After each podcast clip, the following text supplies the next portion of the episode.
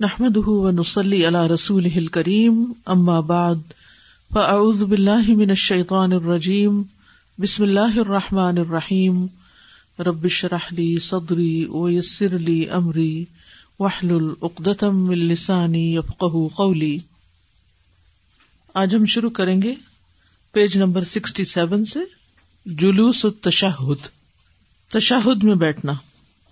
Film قدا سلاۃ و اکملها ولم يبق الا الانصراف منها، شرع له الجلوس بين يدي ربه مثنيا عليه بافضل التحيات التي لا تصلح الا له ولا تليق بغيره.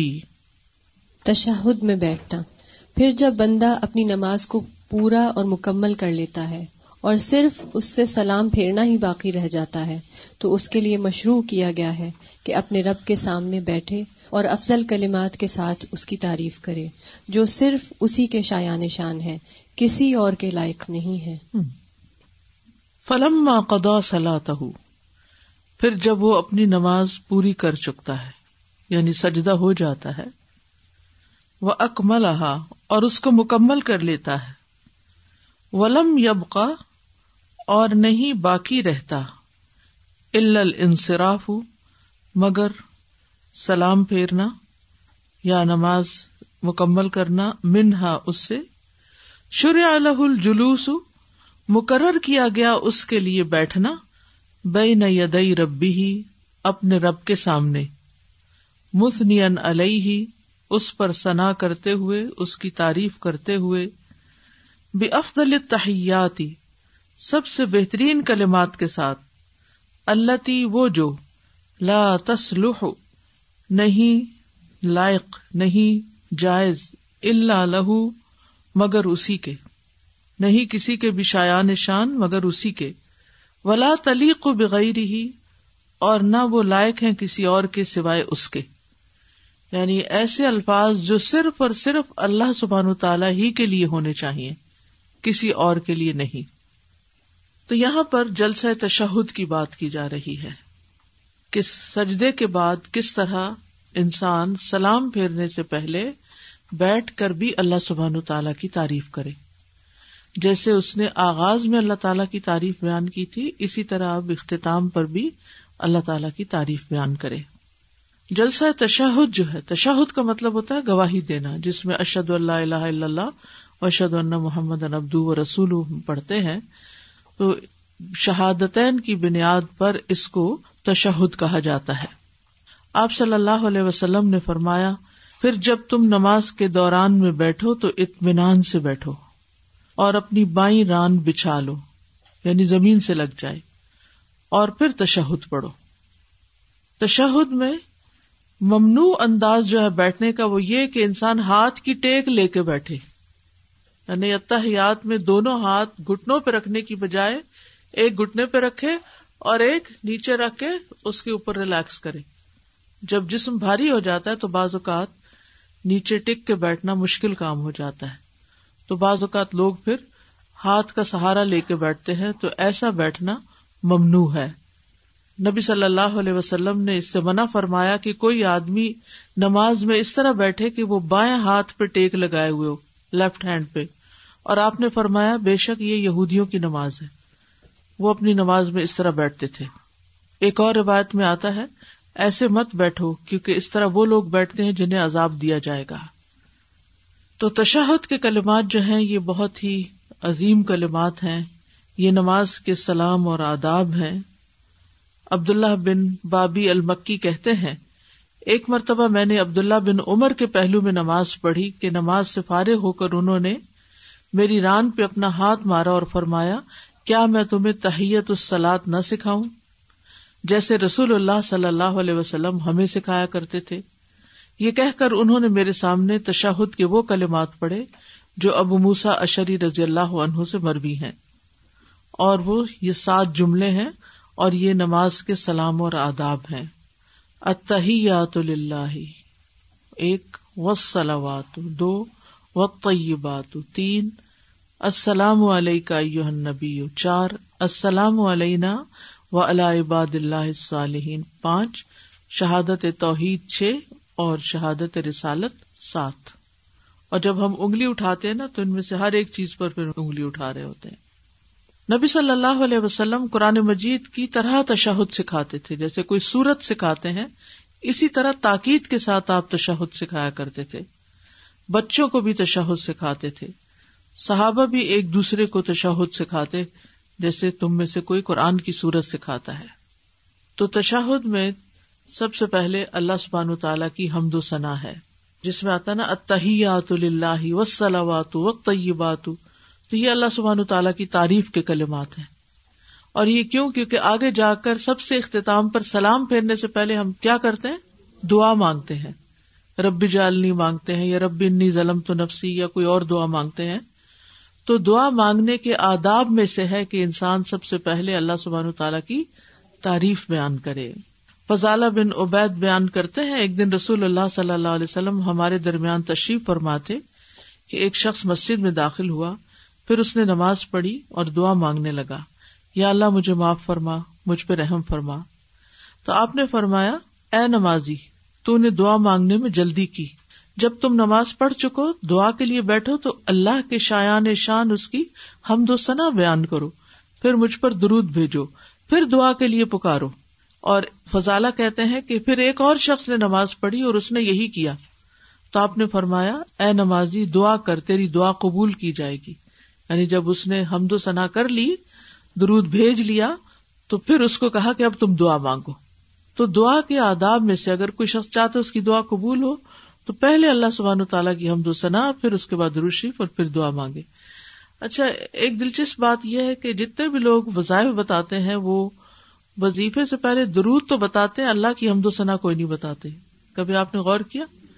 جب وہ کوئی آیت بتاتے ہیں پڑھنے کے لیے یا کوئی دعا بتاتے ہیں، تو کہتے ہیں اول آخر اتنی بار درود پڑھ لینا۔ لیکن یہ نہیں بتاتے کہ اول آخر اللہ کی حمد و ثنا بھی کر لینا۔ ہوں بہرحال، اللہ سبحان تعالیٰ کی تعریف کرنا دعا مانگنے سے پہلے یہ دعا کے آداب میں سے ہے۔ پھر اللہ سبحان تعالیٰ کے اسماء حسنہ کا وسیلہ بھی پکڑا جا سکتا ہے۔ یہ عام دعاؤں کی بات کر رہی ہوں۔ یعنی اللہ سبحان تعالیٰ فرماتے ہیں کہ ولی اللہ السما الحسن فدو بحا اللہ کے لیے ہے اچھے اچھے نام، تو اسے ان ناموں کے ساتھ پکارو۔ تو اللہ سبحان تعالیٰ کو اچھے ناموں کے ساتھ پکارنا جو ہے یہ بھی دعاؤں کی قبولیت کا ذریعہ بنتا ہے۔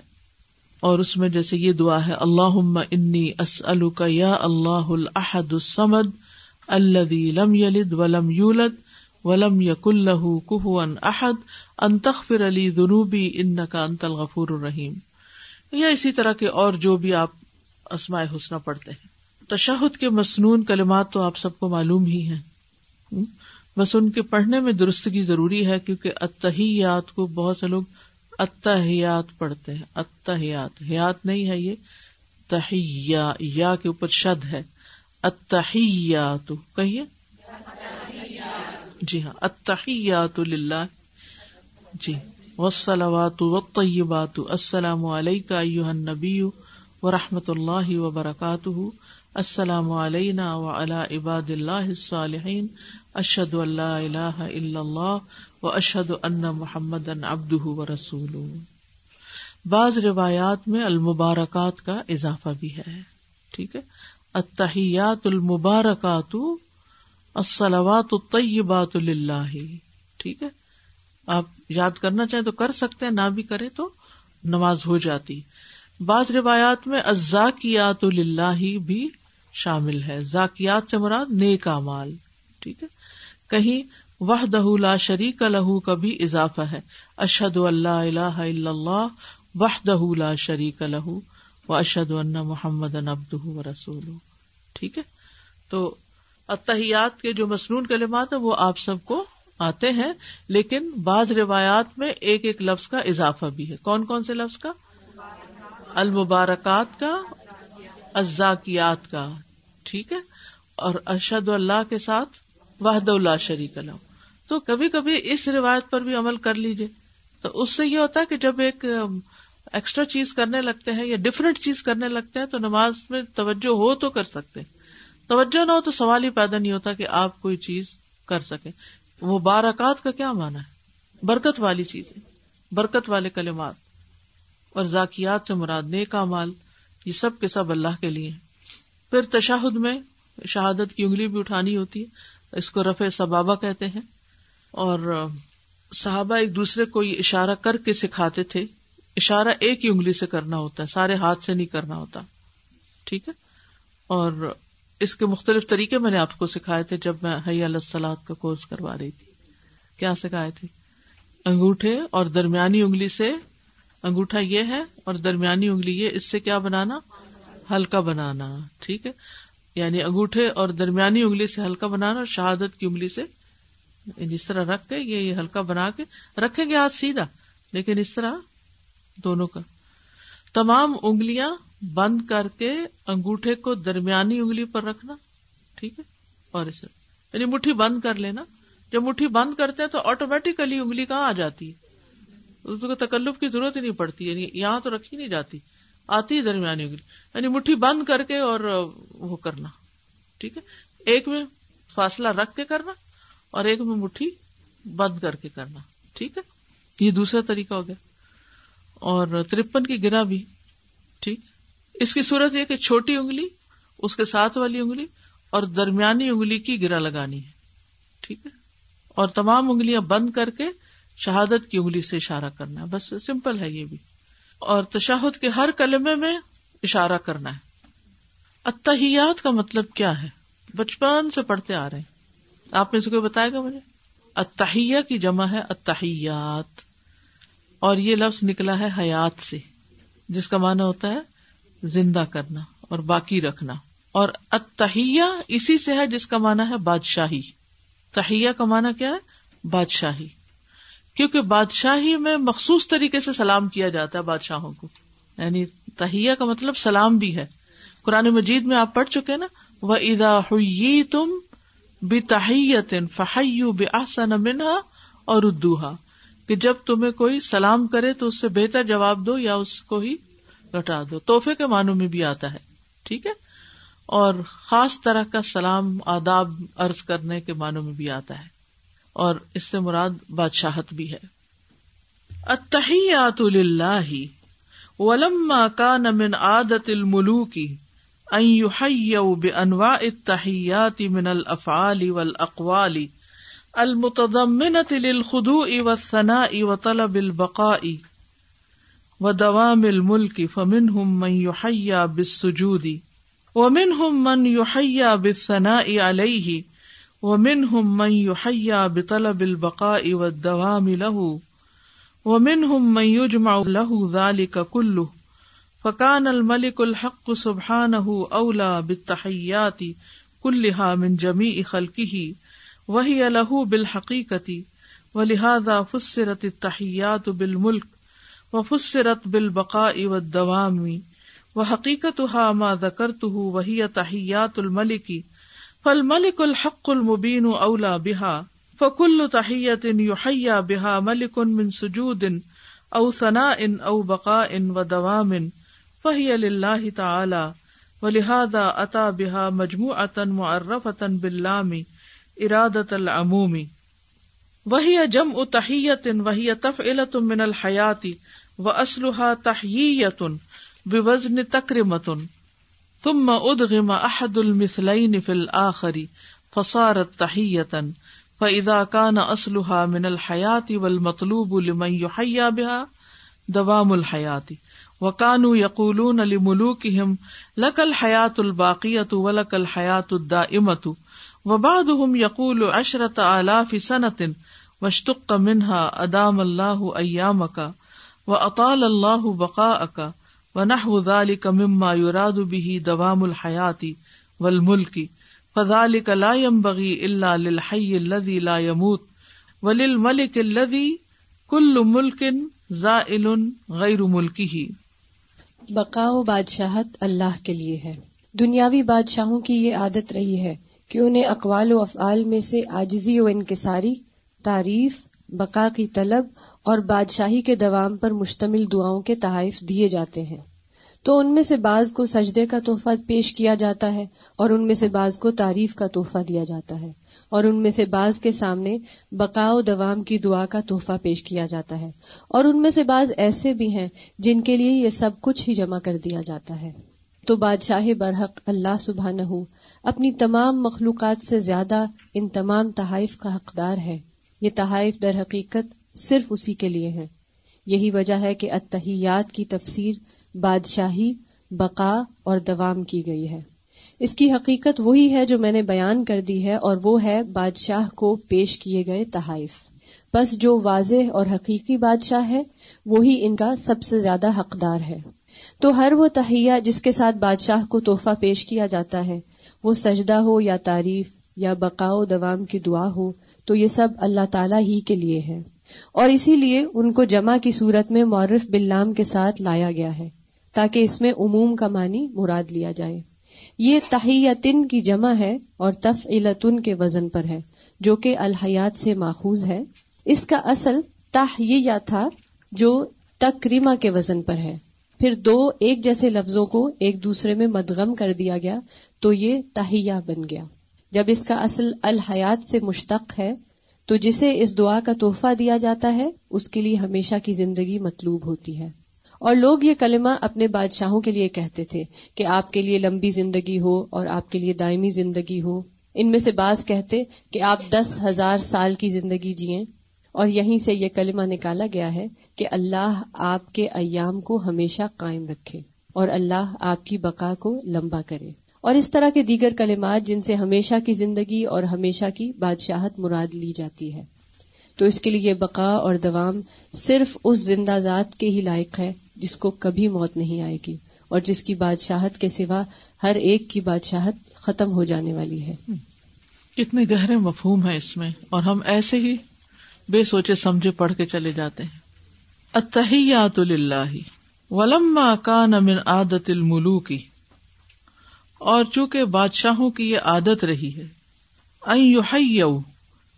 کہ وہ تحائف دیے جاتے ہیں۔ بے انواع اتحیاتی قسم قسم کے تحفے۔ من الافعال والاقوالی جو افعال یعنی کاموں اور اقوال باتوں دونوں شکلوں میں ہوتے ہیں۔ یعنی وہ تحفے الفاظ کے بھی ہوتے ہیں اور وہ تحفے افعال کے کاموں کے بھی ہوتے ہیں ٹینجیبل بھی ہوتے ہیں۔ المتدم میں نہ جس میں شامل ہوتا ہے خوشو و خزو و ثنا اور تعریف، و طلب البقا اور بقا کا طلب کیا جانا، و دوام الملک، اور ہمیشہ کی بادشاہت۔ فمن ہوں میں بسجودی تو ان میں سے کسی کو سجدے کا تحفہ دیا جاتا ہے۔ ومن ہم میں بے ثنا علیہ، اور ان میں سے کسی کو تعریف کا تحفہ پیش کیا جاتا ہے۔ ومن ہم میں بے طلب البقائی و دوام لہو اور ان میں سے کسی کو بقا اور دوام کا تحفہ پیش کیا جاتا ہے، بقا طلب کرنے کا تحفہ پیش کیا جاتا ہے۔ ومن ہم میوجما لہو ظالی کا کلو اور ان میں سے کوئی ایسا ہوتا ہے جس کو یہ سارے کے سارے تحائف دیے جاتے ہیں۔ فقان الملک الحق کو سبحان اولا بتحیات کلحا تو وہ بادشاہ جو حقیقی بادشاہ ہے، الحق، سچا بادشاہ سبحان تعالی، اولا، زیادہ حقدار ہے۔ بتحیاتی توحفوں کا، تحائف کا۔ کلحا سب کے سب بن جمی خلقی ہی اس کی ساری مخلوقات میں سے۔ یعنی ساری مخلوق کے مقابلے میں اللہ سبحان تعالی زیادہ حقدار ہے کہ اس کو یہ تحائف پیش کیے جائیں۔ وہی الح بالحقیقتی، اور حقیقت میں یہ ہے بھی اسی کے لیے۔ وہ لہٰذا فسرت تحیات بال ملک اسی لیے تفسیر کی گئی تحیات کے لفظ کی بادشاہت کے ساتھ۔ وہ فسرت بال بقا و دوام اور اس کی تفسیر کی گئی بقا اور دوام کے معنوں میں۔ وہ حقیقت ہوا اور اس کی حقیقت یہ ہے ماں زکر تو ہوں جو میں نے ذکر کیا، وہی تحیات الملک، کہ یہ بادشاہ کے تحائف ہیں فل ملک الحق المبین اولا بحا تو حقیقی اور واضح بادشاہ ان کا سب سے زیادہ حقدار ہے۔ فکل تحیت، تو ہر توحفہ ہر تہیا یوحیا بحا ملکن، جس سے کسی بادشاہ کو توحفہ دیا جاتا ہے بن سجود ان او ثنا ان او بقا ان و دوام ان خواہ وہ سجدے کا ہو، یا تعریف کا، یا بقا اور دوام کی دعا ہو وہی اللہ تعالی، تو وہ اللہ تعالی کے لیے ہے۔ و لہذا اتا بحا مجموع معرف اتن بلام اسی لیے ان سب کو یہاں مرف بلام کے طور پہ لایا گیا۔ مرف بلام کیا ہوتا ہے؟ گرامر پڑھی ہوئی نا؟ یعنی خاص کر دیا گیا ہے، ال کے ساتھ آیا ہے۔ مرف بلام لام تعریف کا داخل ہونا کسی اسم پر۔ اس کو مرف بلام کہتے ایک ہوتا ہے نا، جیسے کتاب الکتاب تو الکتاب مرف بلام ہے، ٹھیک ہے؟ ارادت العموم، تاکہ اس میں عموم کا معنی مراد لیا جائے۔ وہی جم و تحیت اور یہ تہیا کی جمع ہے۔ اتحیات کس کی جمع ہے؟ تہیا کی۔ وہی تف علتن من الحیات۔ اور یہ حیات سے تف ان کے وزن پر ہے۔ وہ اسلحہ تہ اور یہ اصل میں تھا تہ تف الا تف اے لا تہ یا بے وزن تک ریما جیسے تک ریما کہا جاتا ہے۔ ثم ادغم احد المثلین فی الاخر پھر دو ایک جیسے مخرج جو تھے وہ ایک دوسرے میں مدغم کر دیے گئے۔ تہ یا، دونوں یا ہے تو ان کو کیا کیا گیا؟ ایک بنا دیا گیا۔ فسارت تہیا اس کے اوپر چھت ڈال دی گئی۔ فضاکان اسلحہ من الحیاتی پھر اگر اس کی اصل حیات سے ہو ول مطلوب الحیا بحا دوام الحیاتی اور اس کا مطلوب یہ ہو یا اس کا مقصد یہ ہو کہ جس کو یہ تحفہ دیا جا رہا ہے اس کی زندگی ہمیشہ کی ہو۔ وکان یقول علی ملوک اور لوگ اپنے بادشاہوں کو کہا بھی کرتے تھے لقل حیات الباقیہ کہ آپ کی حیات باقی رہے۔ و لقل حیات الدائمہ اور آپ کی زندگی ہمیشہ رہے۔ آپ کی زندگی دائمی ہو، آپ کی حیات باقی ہو۔ وباد یقول عش اشرت الاف سنا بعض کہا کرتے تھے کہ تم دس ہزار سال جیو۔ یہاں تو دس ہزار ہے، اردو میں ایک ہزار ہوتا ہے۔ جیسے محاورہ ہوتا ہے نا، جیو تم ہزار برس، اور ہر برس کے ہوں دن ہزار یہ شیر بنا ہوا ہے۔ تو یہاں یہ کہتے ہیں کہ بعض لوگوں کو تحفہ دیا جاتا ہے دعا کا کہ تم دس ہزار سال جیو۔ وشتق کا منہا، اور اسی سے نکالا گیا ہے۔ ادام اللہ ایام کا کہ اللہ تمہارے دن ہمیشہ رکھے باقی یعنی تم ہمیشہ جیو۔ وہ اطال اللہ بقا اکا اور لمبی کر دے اللہ تیری بقا کو۔ جسے ہم کہتے ہیں، اللہ کرے آپ کا سایہ ہمارے سروں پر ہمیشہ باقی رہے۔ اب سوال یہ پیدا ہوتا ہے کہ نہ ہم ہمیشہ کے ہیں، نہ سائے والا ہمیشہ کا ہے۔ لیکن اس سے مبالغے کا مطلب کیا ہوتا ہے؟ لمبی عمر یعنی زیادہ سے زیادہ آپ سے ہمیں فائدہ پہنچے۔ وہ نہ علی کا اور اسی طرح کی۔ مما یوراد بھی دوا مل حیات جس سے دوا میں حیات مراد لی جاتی ہے۔ ول ملک اور بادشاہت۔ فضال کلام بغی اللہ تو یہ کسی کے لیے بھی جائز نہیں کہ اس کو ایسی دعا دی جائے، مگر اس زندہ ہستی کے لیے۔ اللہ لا یموت، جس کو موت نہیں آئے گی۔ دائمی حیات، دائمی بقا صرف اللہ کے لیے ہے۔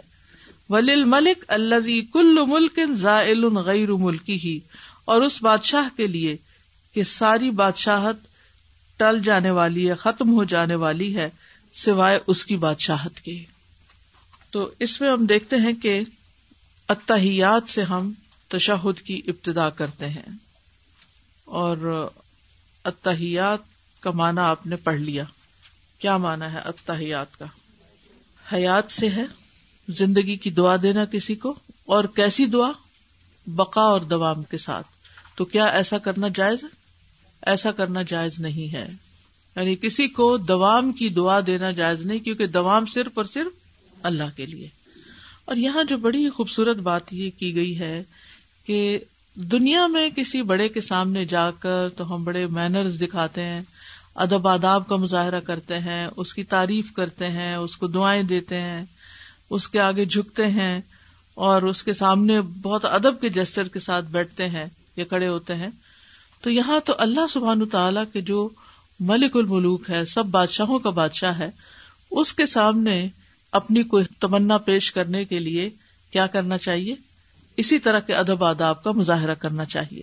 اور اس میں اللہ سبحان تعالیٰ کو تحفے پیش کرنے چاہیے۔ اب سوال یہ پیدا ہوتا ہے کہ اللہ کو تو کسی بھی چیز کی ضرورت نہیں ہے۔ اللہ تعالیٰ کو نہ کسی مال کی ضرورت ہے، نہ کسی دعا کی ضرورت ہے، نہ ہی ہمارے عمل کی ضرورت ہے۔ تو یہاں اتنا خوبصورت کانسیپٹ ہے یہ کہ جو ہمارے نیک مال یا ہم عبادت کرتے ہیں، یہ ایک طرح سے اللہ تعالیٰ کو توحفہ دے رہے ہیں۔ اللہ کو ضرورت نہیں اس کی، کیونکہ توحفہ کسی کی ضرورت کی بنا پہ نہیں دیا جاتا۔ یاد رکھیے، وہ کیا ہوتا ہے؟ مدد ہوتی ہے، صدقہ ہوتا ہے۔ کہ کسی کو مدد چاہیے کسی کو کسی چیز کی ضرورت ہے تو آپ اس کی مدد کر دیتے ہیں۔ لیکن توحفہ کب دیتے ہیں؟ محبت کیا توحفہ صرف غریب لوگوں کو دیا جاتا ہے؟ ہاں؟ توحفہ کسی محتاج کو دیا جاتا ہے؟ نہیں۔ اس کے پاس وہ سب کچھ ہو سکتا ہے، لیکن پھر آپ دوبارہ اس کو وہی چیز دے رہے ہوتے ہیں اپنی محبت کے اظہار کے لیے۔ اور بعض اوقات کہتے ہیں کہ آپ کے پاس اس سے بھی بہتر ہوگا، لیکن بس یہ ہماری محبت کا اظہار ہے۔ تو ہم یہ جو نیکیاں ٹوٹی پوٹی کرتے ہیں جو کمائی ہم کرتے ہیں، یہ اللہ کی ضرورت نہیں ہے کہ ہم اس کی عبادت کریں، ٹھیک ہے؟ لیکن یہ صرف ہم اپنی محبت اور عقیدت کے اظہار میں اللہ کے سامنے پیش کرتے ہیں کہ یہ سارے اچھے اچھے کلمات، جو بھی اچھا کلمہ ہے، جو ہم ذکر کرتے وہ کیا عبادت ہے نا؟ ہمارے اچھے اچھے کلمات آپ کے لیے اور ہمارے یہ تحائف آپ کے لیے، یہ سب کچھ آپ ہی کو زیبا ہے اور آپ ہی کے لیے ہے۔ سلوات اور سلوات سلوات سے مراد پانچ نمازیں ہیں۔ اور اس میں فرائض کے علاوہ نوافل وغیرہ بھی پائے جاتے ہیں۔ اور ایک قول یہ بھی ہے سلوات سے مراد ساری عبادات ہیں، تمام قسم کی عبادات۔ ایک کال یہ ہے کہ اس سے مراد دعائیں ہیں۔ اور ایک کال یہ ہے کہ اس سے مراد رحمت ہے۔ تو رحمت کا مالک، دعائیں قبول کرنے والا، عبادات قبول کرنے والا نمازوں اور عبادتوں کا حقدار وہ صرف اور صرف اللہ ہی ہے۔ اتحیات اللہ وسلوات ٹھیک ہے؟ اتحیات اللہ میں جی جو پہلی لائن ہے من الافعال والاقوال۔ تو مجھے بھی خیال آیا کہ یعنی جو ہمارے ایکشنز آف صلاح وہ بھی دراصل اللہ سبحانہ تعالیٰ کے لیے بطور تحفہ ہم پیش کر رہے ہیں۔ جی۔ یا ہم عام زندگی میں جو بھی نیک کام کرتے ہیں کچھ کا حیرات کرتے ہیں، اچھی طرح کسی سے بات کرتے ہیں، یہ کچھ، تو ہماری بیک آف دا مائنڈ کیا ہونا چاہیے کہ اللہ تعالیٰ خوش ہو جائے؟ ایک یہ ہوتا ہے کہ اچھا لوگوں پہ میں اپنا اچھا امپریشن ڈال لوں۔ نہیں، ایک یہ کہ اللہ ہم سے راضی ہو جائے۔ تو وہ جتنی چیزیں ہمارے مائنڈ کے پیچھے ہوگی نا کہ اللہ کے لیے ہم کر رہے ہیں، وہ ساری کی ساری توحفہ ہے۔ کیونکہ اس کے لیے کرے جا رہے ہیں۔ توحفہ خوش کرنے کے لیے بھی ہوتا ہے نا۔ تو یہ سب کچھ ہم اللہ کی رضا اور اللہ کی خوشی کے لیے کر رہے ہیں۔ ٹھیک ہے؟ اسی لیے احسان کے درجے میں ہر چیز کرنی ہے نا۔ اللہ خلق الموت والحیات لیبلوکم ایکم احسن عملا۔ وہ احسان اور وہ حسن اور وہ خوبصورتی اعمال کے اندر آئے، کیونکہ یہ اللہ سبحان تعالیٰ کو پیش کیا جا رہا ہے۔ ہماری ساری عبادات کا مستحق صرف اور صرف اللہ رب العزت ہی ہے۔ جس سے جتنی زیادہ محبت ہوتی ہے، پھر اس کے لیے ہم تحفہ بھی اتنا ہی قیمتی اور خوبصورت لیتے ہیں۔ پھر اس کی آؤٹر پیکنگ پہ بھی ہم اتنی ہی زیادہ توجہ دیتے ہیں نا کہ بہت ہی خوبصورت سا ریپر بھی ہو، پھر اس کے اوپر بہت حسین سے ریبن بھی ہو، کہ مطلب ہر اینگل سے وہ بہت زیادہ پرزینٹیبل ہو اور جس کو دے رہے ہیں اس کو خوش کرنے والا ہو۔ جی اور جو پیش کرنے والا ہے، اس کا اپنا آؤٹ لک بھی بڑا اچھا ہو۔ عموماً آپ دیکھیں گے کہ جب کسی ملک کا کوئی پرائم منسٹر کوئی پریزیڈنٹ کوئی بادشاہ دوسرے ملک کو وزٹ کرتا ہے تو جب اس کا استقبال کیا جاتا ہے تو استقبال کرنے والوں کا حال حلیہ کیسا ہوتا ہے؟ بیسٹ ہوتا ہے۔ پھر وہ کیا کرتے ہیں؟ خوبصورت گلدستے پیش کرتے ہیں۔ چھوٹی چھوٹی بچیاں کھڑی کی جاتی ہیں کہ جو خوبصورت کپڑوں میں لباسوں میں ہوتی ہیں۔ کبھی وہ سامنے پی ٹی شو کر رہے ہوتے ہیں، کبھی کوئی اور اس طرح کے کام کر رہے ہوتے ہیں۔ یہ دراصل کیا ہے؟ آنے والے کو خوش کیا جا رہا ہے۔ اس کی بڑائی کو تسلیم کیا جا رہا ہے۔ اس کی عزت کی جا رہی ہے۔ تو اچھے سے نماز پڑھنا، اچھے سے نیکی کے کام کرنے، یہ دراصل اللہ سبحان تعالیٰ کی عزت کرنے کے برابر ہے۔ اور جو شخص نماز کی چوری کرتا ہے یا لوگوں کے سامنے تو اچھی طرح نماز پڑھتا اور اکیلے میں اچھی نماز نہیں پڑھتا، تو دراصل اللہ سبحان تعالیٰ کی توہین کرتا ہے۔ مجھے یاد آ رہا ہے خود زینت حکم آئندہ کلی مسجد، کہ ہم اگر خود بھی زینت اختیار کر کے نماز کے لیے اچھے سے فریش ہو کے جا رہے ہیں، تو it's as if we are wrapping our self for اللہ سبحانہ تعالیٰ کہ ہم اللہ تعالیٰ کو اچھے لگے۔ بالکل۔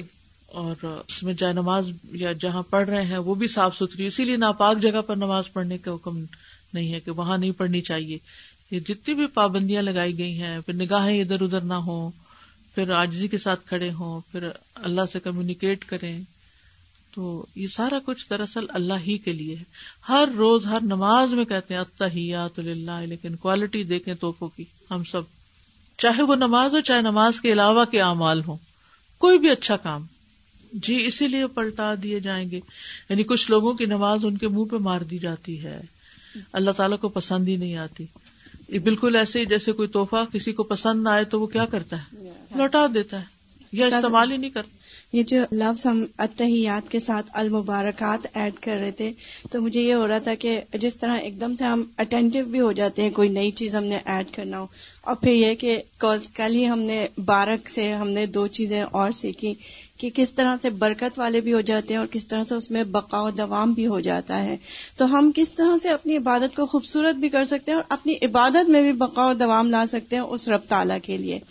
پھر اس میں جو ایک دو چیزیں پچھلی والی بات سے جیسے آپ نے اسٹارٹنگ میں فاتحہ لگوائی تو ایک دم سے الرٹنگ پوزیشن آئی کہ ہم نماز میں اب الرٹ ہونا شروع ہوئے کہ الحمد رب العالمین کے بعد رکنا ہے اور الرحمان تو کیا جب ہم ایسے بھی سنتے ہیں تو اس وقت بھی تھوڑا الرٹ ہو کے سنیں یا جیسے ہم پڑھتے ہیں عام طور پہ تو اس وقت بھی ایک دم سے الرٹ ہو جائیں اس میں ڈگریز ہے نا درجے ہیں۔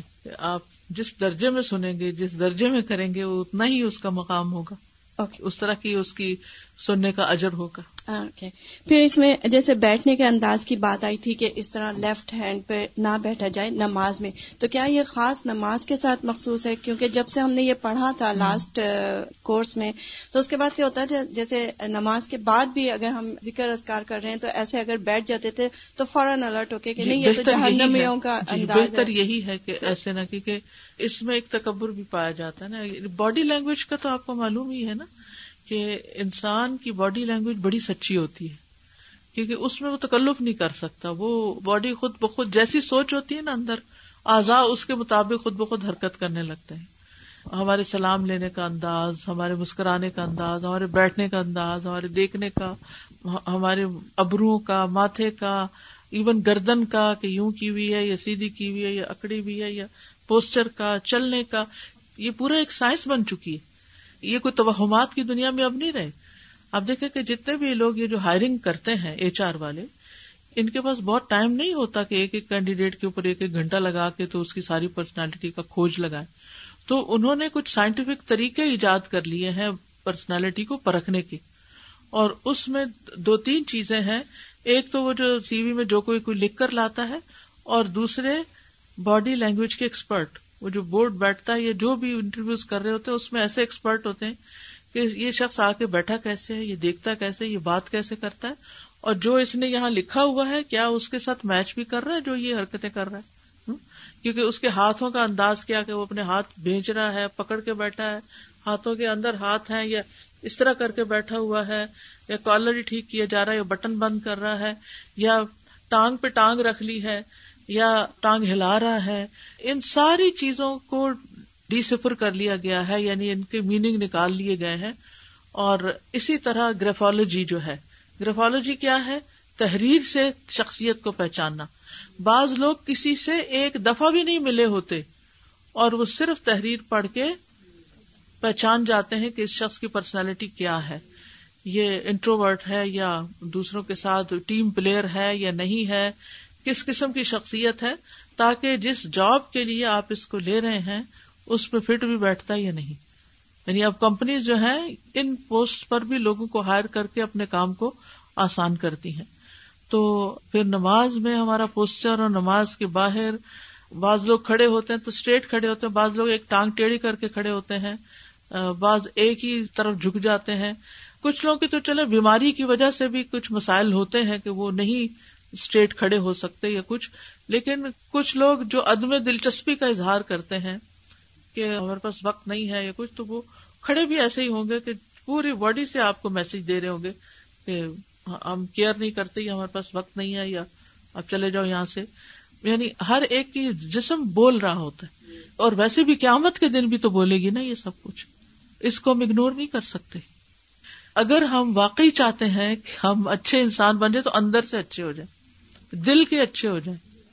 تو باڈی خود ہی خود ویسی جو رئیس العضا ہے نا، وہ بادشاہ ہے اور سارے اعضاء کو کنٹرول کیے ہوئے جو سوچ یہاں ہوگی، وہ خود بخود سارے جسم پر آ جائے گی۔